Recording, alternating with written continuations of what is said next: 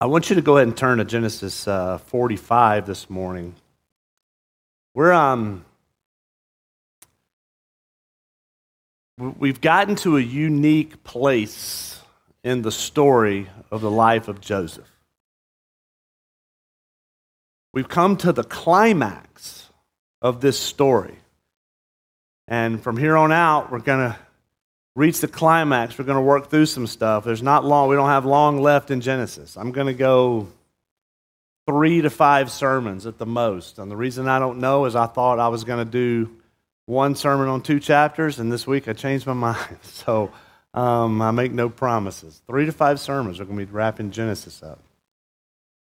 But everything that we have worked towards since we got to Joseph is coming to a climax. And I want to just take a minute and remember how we got here to chapter 45. Because as we get to t- chapter 45, what we have happening is 22 years ago, a young 17 year old boy was betrayed by his family, betrayed by his brothers. These were the people that should have protected Joseph the most, but instead, these are the ones that threw him in a pit to die. These are the ones that the boy begged from the pit for them not to kill him. Don't leave me in the pit. Scripture tells us they not only ignored the pleas of their brother, they walked away from the pit, they sat down, spread out their lunch, and ate lunch while their brother is begging them from the pit to save him. Why do they want to kill him? Well, honestly, it was really nothing more than old school jealousy. He was dad's favorite. He was the one dad wanted to take over the family when he passed away. And to show this, the young man was given a special coat that symbolized to everyone the status of this young man. He was a walking billboard to the privileged status that he held with the Father. And he also had the nerve, the gall, to have a dream about these brothers that they would bow down to him and serve him someday. And because of that, according to these brothers, it seemed like a reasonable excuse to throw him in a pit and kill him. You could say, thankfully, one of the brothers realized killing him wasn't a good idea when they could profit off of selling him. I mean, I guess slaves better than dead. I don't know. But, I mean, it was true. He was young, he was handsome, he'd fetch a good price. They pulled the young man out of the pit. And I'm sure this young Joseph thought by this point they've had a change of heart. They've come back, they realize this is a bad idea, they're going to pull me out of this pit take me back home to my father and everybody can go their separate ways. But that's not what happened. Instead, he sold to the Ishmaelites who had a caravan that was headed to Egypt. And now he's lonely, he's terrified, he's confused, he's struggling with all of the thoughts and emotions involved in this level of betrayal. He does not know what will happen next. All he knows is he's headed to Egypt as a slave. He knows when he gets there, he'll be sold. He doesn't speak Egyptian. The only thing he does know that as a Hebrew, he's considered lesser than when he gets to Egypt. This young man eventually ends up in the house of Potiphar, the captain of the guard of Pharaoh. And God blesses him. He moves up in the ranks of this house, and everything he touches turns out well. He ends up running the day to day operations of this captain's house. So much so, he was considered second in charge in the house. There was only one thing, there's only one thing Joseph had not been given charge of, and that was Potiphar's wife, who apparently did not like her sexual advances being rejected by Joseph. So she lies about him.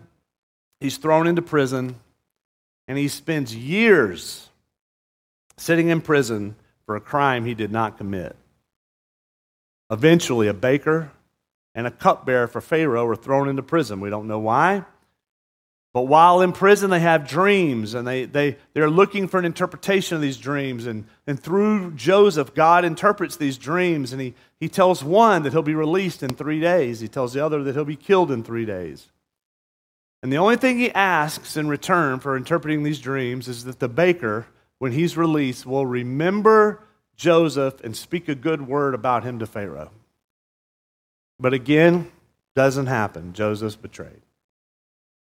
It was two years, two years after the baker's release before Joseph's name is brought up because Pharaoh had a dream and no one could interpret it. Pharaoh dreamed that there were seven skinny cows who ate seven fat cows, and there were seven skinny ears of corn that devoured seven fat ears of corn. And Pharaoh was extremely upset by this dream. So Joseph's name comes up, and Joseph comes and he interprets this dream that it will be famine. There'll be seven years of plenty and seven years of severe famine that will kill many people. And that and Joseph lays out a plan for what needs to happen in order to survive the famine. Pharaoh is impressed by Joseph, so he puts him in charge of making sure there's enough food stored to carry them through seven years, and not just the Egyptians, all the surrounding countries as well. This young man who was sold into slavery at 17 is now 30 years old. He spent half his life in Egypt. And I suspect by this point, Joseph's probably given up on seeing his father again. He doesn't know if Jacob's alive or dead. He's given up on seeing his younger brother again. How, how is he going to ever get to Canaan to see his younger brother? The only family in his life that has not betrayed him, he doesn't even know what's happened to him. Until one day, out of desperation, those same brothers that threw him in a pit, the same brothers that sold him into slavery, are forced to go to Egypt to buy food. And guess who they buy it from? They buy it from Joseph. Joseph sees them. They don't know it's him. They don't know this is the brother they betrayed. They don't recognize Joseph. He's dressed like an Egyptian, he's speaking Egyptian. He's in charge in the Egyptians, which was extremely odd for a Hebrew to have that level of power among the Egyptians. And out of a wisdom that could only come from God, Joseph begins a series of events that will push these brothers to face what they had done all those years ago. He sets them up to appear as thieves. He, he accuses them of lying about who they are, that they're spies. He throws them in prison for a few days. He, he forces them to go back to Canaan and bring young Benjamin back to prove who they are. All of this in an effort to see if they're the same men that sold him into slavery years ago or if they've changed.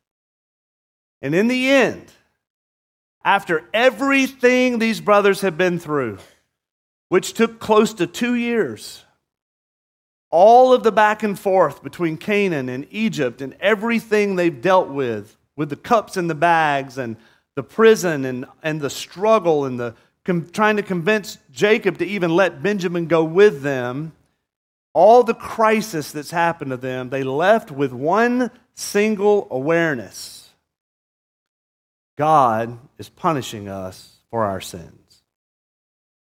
Unless that's where we pick up in verse 1 of chapter 45. I'm going to read the whole chapter. Joseph could no longer keep his composure in front of all his attendants, so he called out, Send everyone away from me. No one was with him when he revealed his identity to his brothers. But he wept so loudly that the Egyptians heard it, and also Pharaoh's household heard it. And Joseph said to his brothers, I am Joseph. Is my father still living?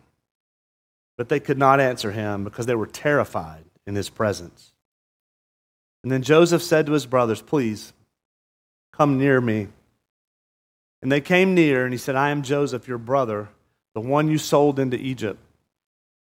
And now don't be grieved or angry with yourselves for selling me here, because God sent me ahead of you to preserve life. For the famine has been in these land these two years, and there will be five more years without plowing or harvesting. And God sent me ahead of you to establish you as a remnant within the land and to keep you alive by great deliverance. Therefore, it was not you who sent me here, but God. He has made me a father to Pharaoh, lord of his entire household, and ruler over all the land of Egypt. Return quickly to my father and say to him, This is what your son Joseph said God has made me Lord of all Egypt.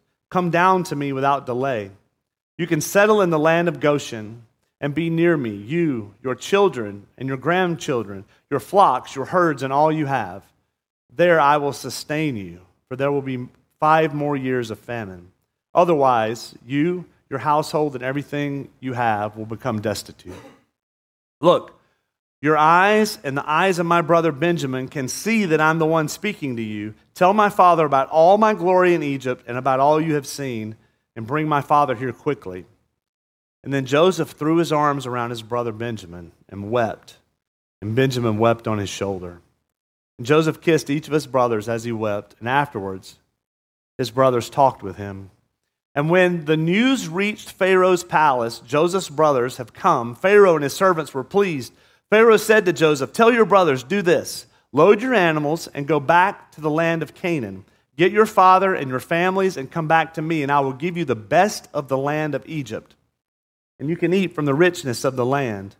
You are also commanded to tell them, Do this take wagons from the land of Egypt for your dependents and your wives, and bring your father here. Do not be concerned about your belongings, for the best of all the land of Egypt is yours. The sons of Israel did this. Joseph gave them wagons as Pharaoh had commanded, and he gave them provision for the journey.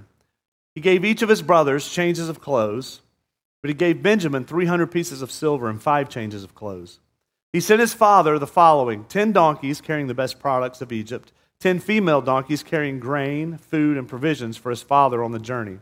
So Joseph sent his brothers on their way, and as they were leaving, he said, Don't argue on the way.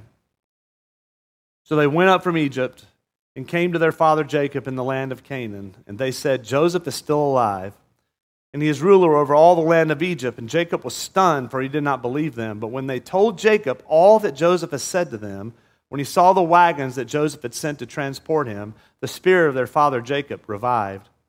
And then Israel said, Enough. My son Joseph is still alive.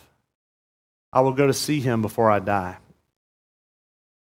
Everything that has gone before has led up to this point in this story. Joseph, in that moment, realizes that everything he had hoped to see from the very beginning of dealing with these brothers over 20 years has come, that they are truly repentant, and he's overwhelmed with emotion.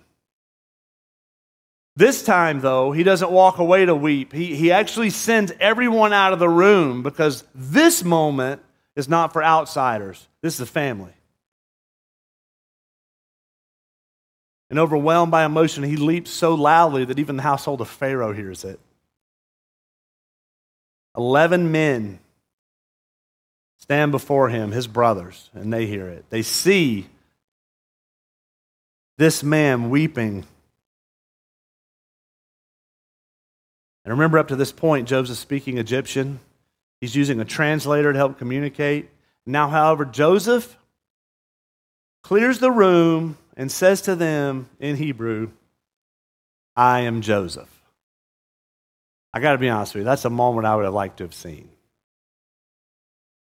I liked him in standing behind Joseph, watching those brothers when this happened. What was their response? The passage says they were terrified, and rightfully so. They should have been terrified. Think about what just happened in three words. They, are, they find themselves stunned. They're in sheer silence. But how else could they respond? After everything that's happened, they now stand in front of the man who has the power of life and death in his hands. And they know in that moment that if Joseph wants to snap his fingers and exact revenge on them, their life is over. And there's nothing they can do about it. They think Joseph is, they probably think he's dead at this point. I mean, most slaves don't survive 22 years.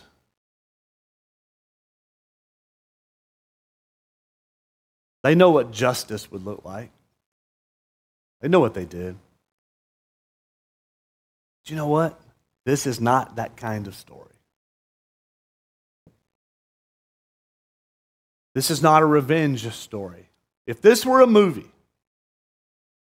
it would bomb at the box office. I know culturally, we love revenge movies. You know, the teenage girl burned down her school from being bullied. The warrior exact revenge on all of Rome after his family's slaughtered.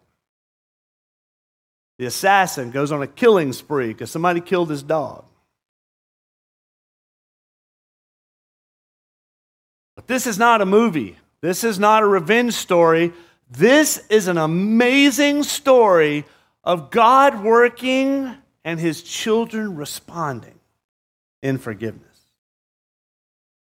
And as we've been working through the story the past several weeks, if you ever ask yourself this question over the last several weeks, why did Joseph not retaliate? Why did he not seek revenge on these brothers? Or you might even ask yourself, after everything, how is Joseph going to forgive these brothers?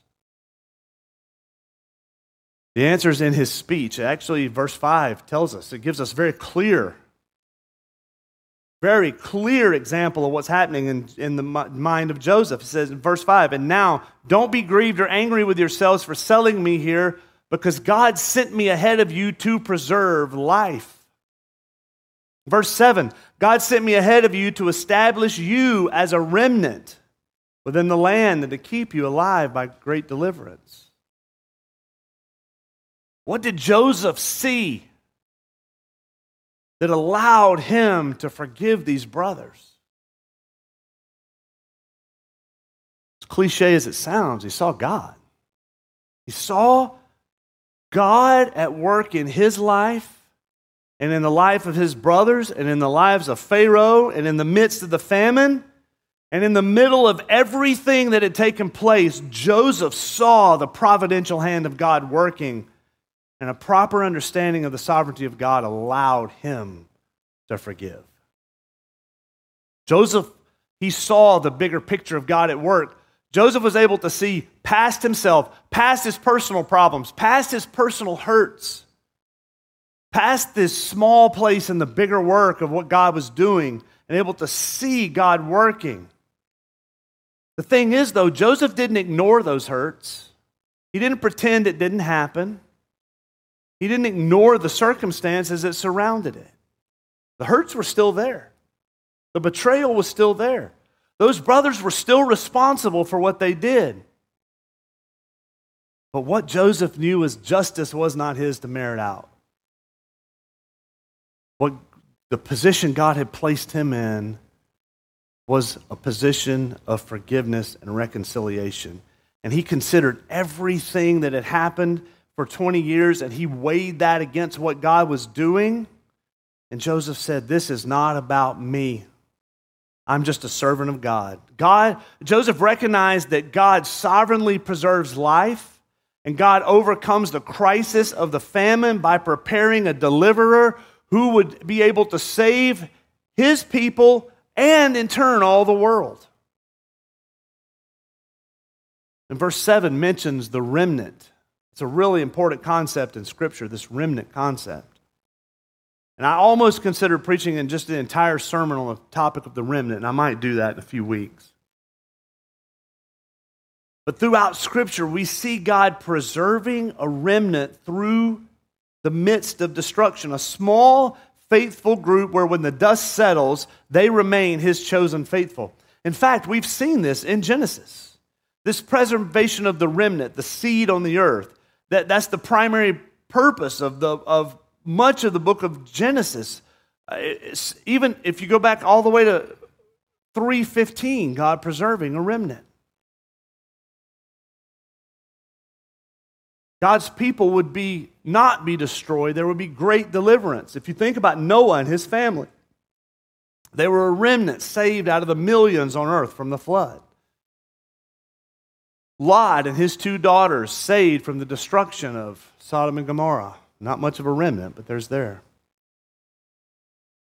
If you, if you, if you think about even what's happened in the Joseph story up till this point in 45, and as you move through the Old Testament, you, one, of the, one of the greatest testaments to this concept of the remnant is in 1 Kings 19, where Elijah is in despair because he feels like he's the only person left in Israel who is not worshiping idols. And God tells him, He said, I have reserved a remnant of 7,000 whose knees have not bowed down to Baal and whose mouths have not kissed him.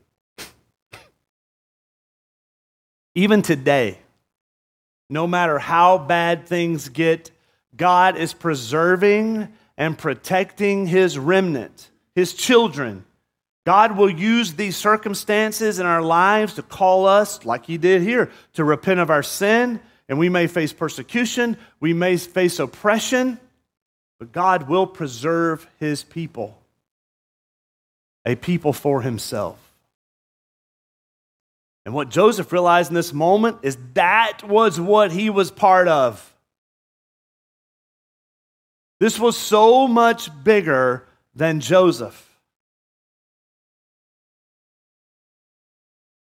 The other thing he realized, though, and this is, this is a hard one, this is rough. In fact, the rest of Genesis is going to be a recurring theme of this. God will use the evil in this world to accomplish his purpose. Three times in his speech, Joseph tells his brothers, God sent me here. God sent me. I, I, I, know you sold me into slavery, but that was God using that to get me to Egypt. God sent me here ahead of you. God even uses the evil that people do to bring about his plan. And I, that's the mysterious balance between sovereign will and human will. And, and they, they sold him in hatred, but God sent him to Egypt to save them. And if you, you know Genesis, you know the Joseph story, where we're headed in chapter 50. One of the greatest phrases ever what Satan meant for evil, God used for good.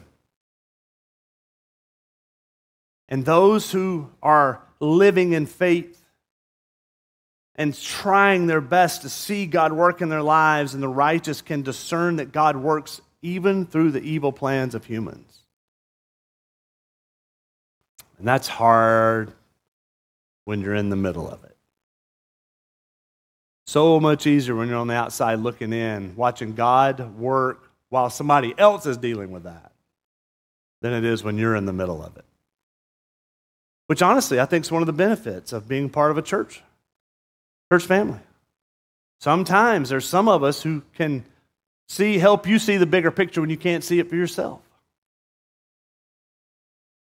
This concept uh, carries all through the passage. Uh, Brent read it this morning in Acts 2. Peter's preaching, and he said, Though Christ was delivered up according to God's determined plan and foreknowledge, you use lawless people to nail him to a cross and kill him. Those who do evil are responsible for their actions, but God will use even those actions for his glory. And because Joseph saw this bigger picture, because he was focused on what God was doing and not what happened to him, there was no room in his life for retaliation. There was no room in his life for bitterness. Bitterness, the, the concept the Bible says, eats away at your bones. And I don't think that's just poetic.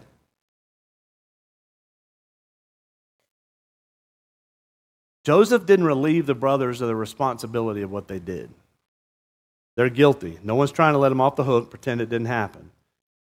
I, I, I like what one commentator said. He, he put it like this He said, What Joseph is doing is making peace with his past.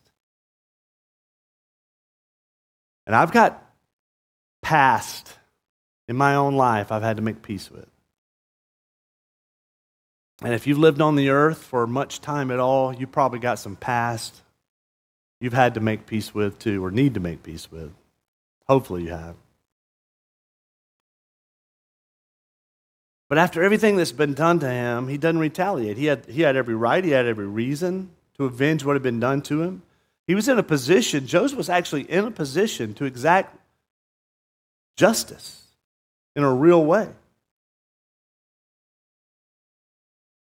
He'd been sold into slavery and lived as a slave and a prisoner for years, decades. And yet his response is compassion. His response is forgiveness. He, he embraces them, he loves them, he kisses them, then they hang out. Which goes so much against human nature. I, I, I see it all the time. It's this, this issue of forgiveness is something I'm really sensitive to. So when I see it out there in the world and, this, and the unforgiveness has happened, and then, you know, you got these struggles, and I even struggle sometimes with like the, the mom whose five year old was killed a, by a drunk driver, and you see him in court, and it's like, I just want you to know I forgive you.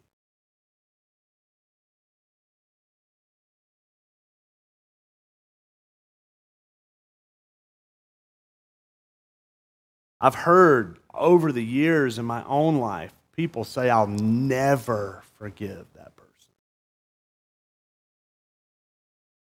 And that, when I hear that, it, I struggle with it so hard.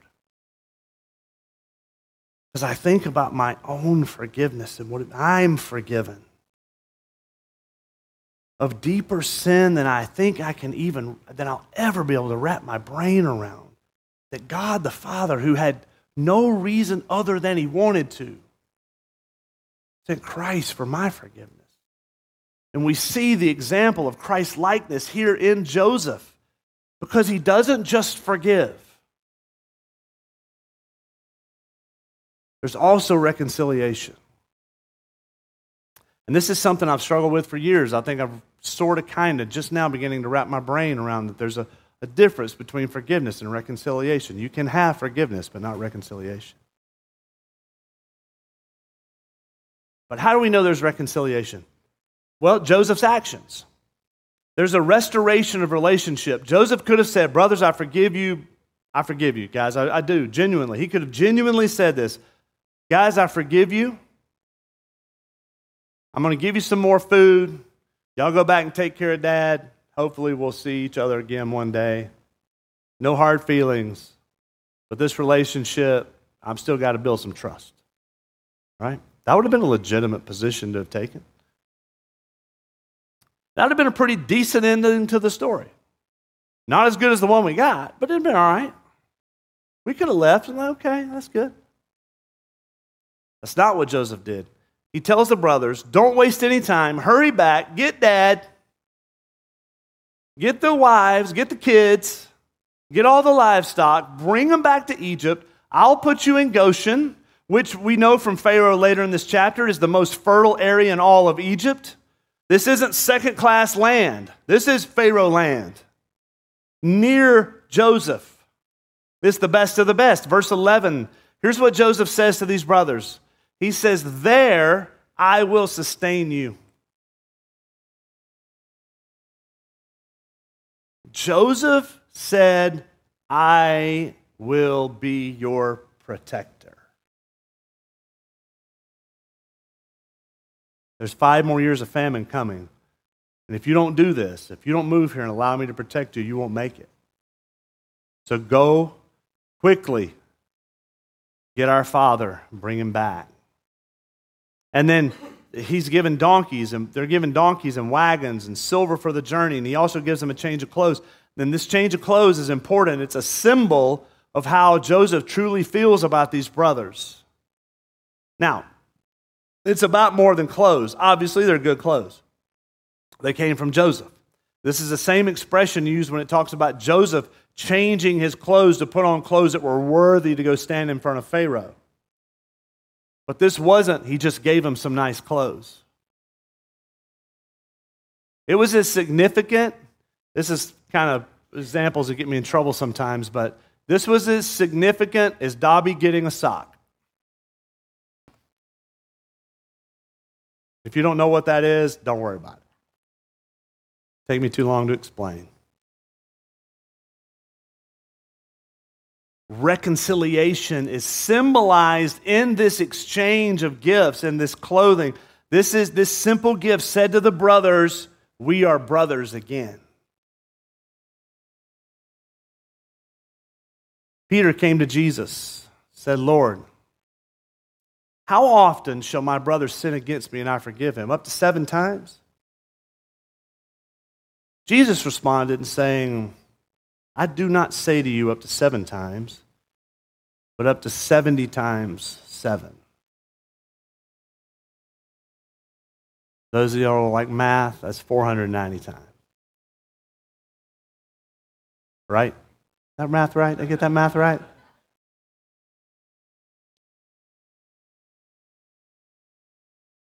We're brothers again. This goes beyond forgiveness. This is restoration of the relationship. Will the relationship ever be the same? No, it won't be the same. For a, a host of reasons. One, Joseph hadn't seen these men in 22 years. That relationship won't be the same. But they're brothers again.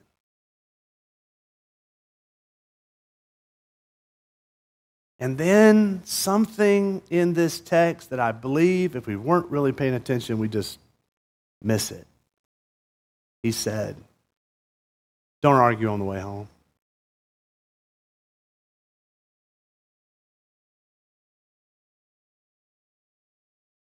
This is Joseph telling the brothers, guys, it's over. It's over. There's no one left to blame for the circumstances. I'm not holding it against you. You don't hold it against each other. Don't argue about it. Don't blame each other. Don't decide who had more fault and who didn't. Don't rehash it. It's done. It's done. We're family again.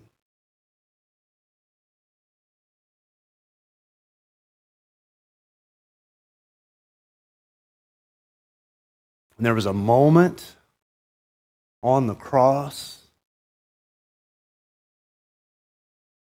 where Jesus said, It's finished. It's done.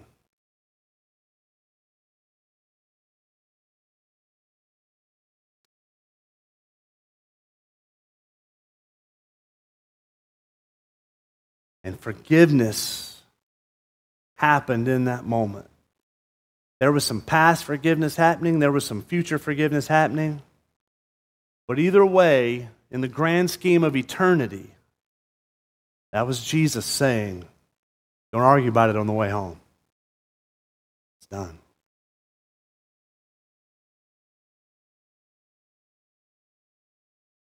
As I lived in this text this morning, I, I thought, man, what, what, what does this teach us about forgiveness? It's not complicated. It teaches us this that it teaches us that, like Joseph, we can forgive and reconcile when we seek God and His providential work to use the bad things in our life for His good, for our good, for His glory. Not to ignore what's happened, but to look at it and see it for what it is. See the ways God has used it in your life for your good. That didn't happen overnight to Joseph. It took years before he got to this point in his life.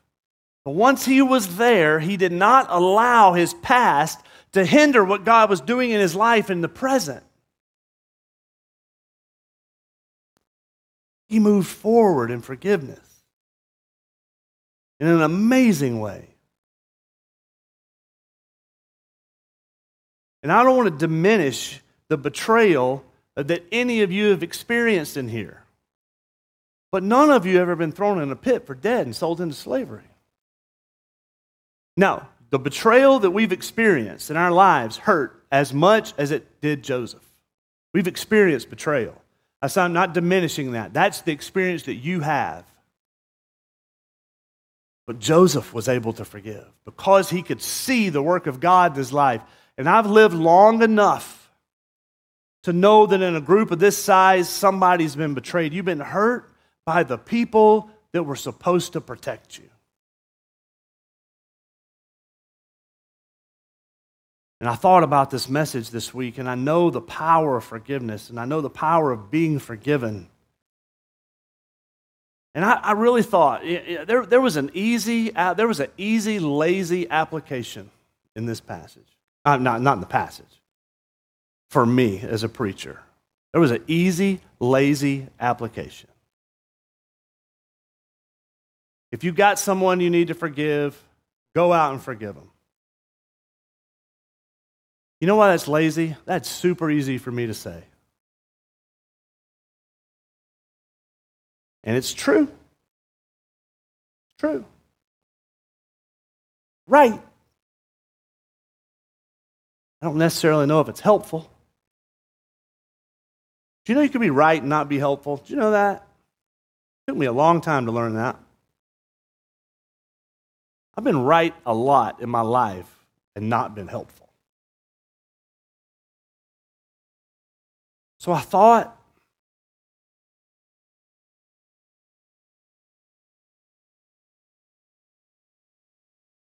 what, what do we need to start a journey towards forgiveness? And if you're someone in here that's got a situation in your life that needs forgiveness and it needs reconciliation, and you're struggling with it, I think the best thing you can do is instead of some preacher just saying, well, just go forgive them, is try to start a journey towards forgiveness like Joseph did and ask yourself, how has God used what happened in your life for your good and for his glory? To look at your situation like Joseph looked at his and try to see what God is doing in the bigger picture bigger than what you can see in this moment, and then begin to seek God as a way for Him to allow you to start working towards forgiveness, to be able to start working towards giving up bitterness, and then be able to work past forgiveness even into reconciliation, restoration. There's no way to talk about forgiveness without thinking about the cross. There's just not. There shouldn't be. Jesus was rejected by his own people, even his own family. He was arrested, he was tried, he was beaten. He was nailed to a cross, he was mocked while he hung on the cross, he was stabbed in the side.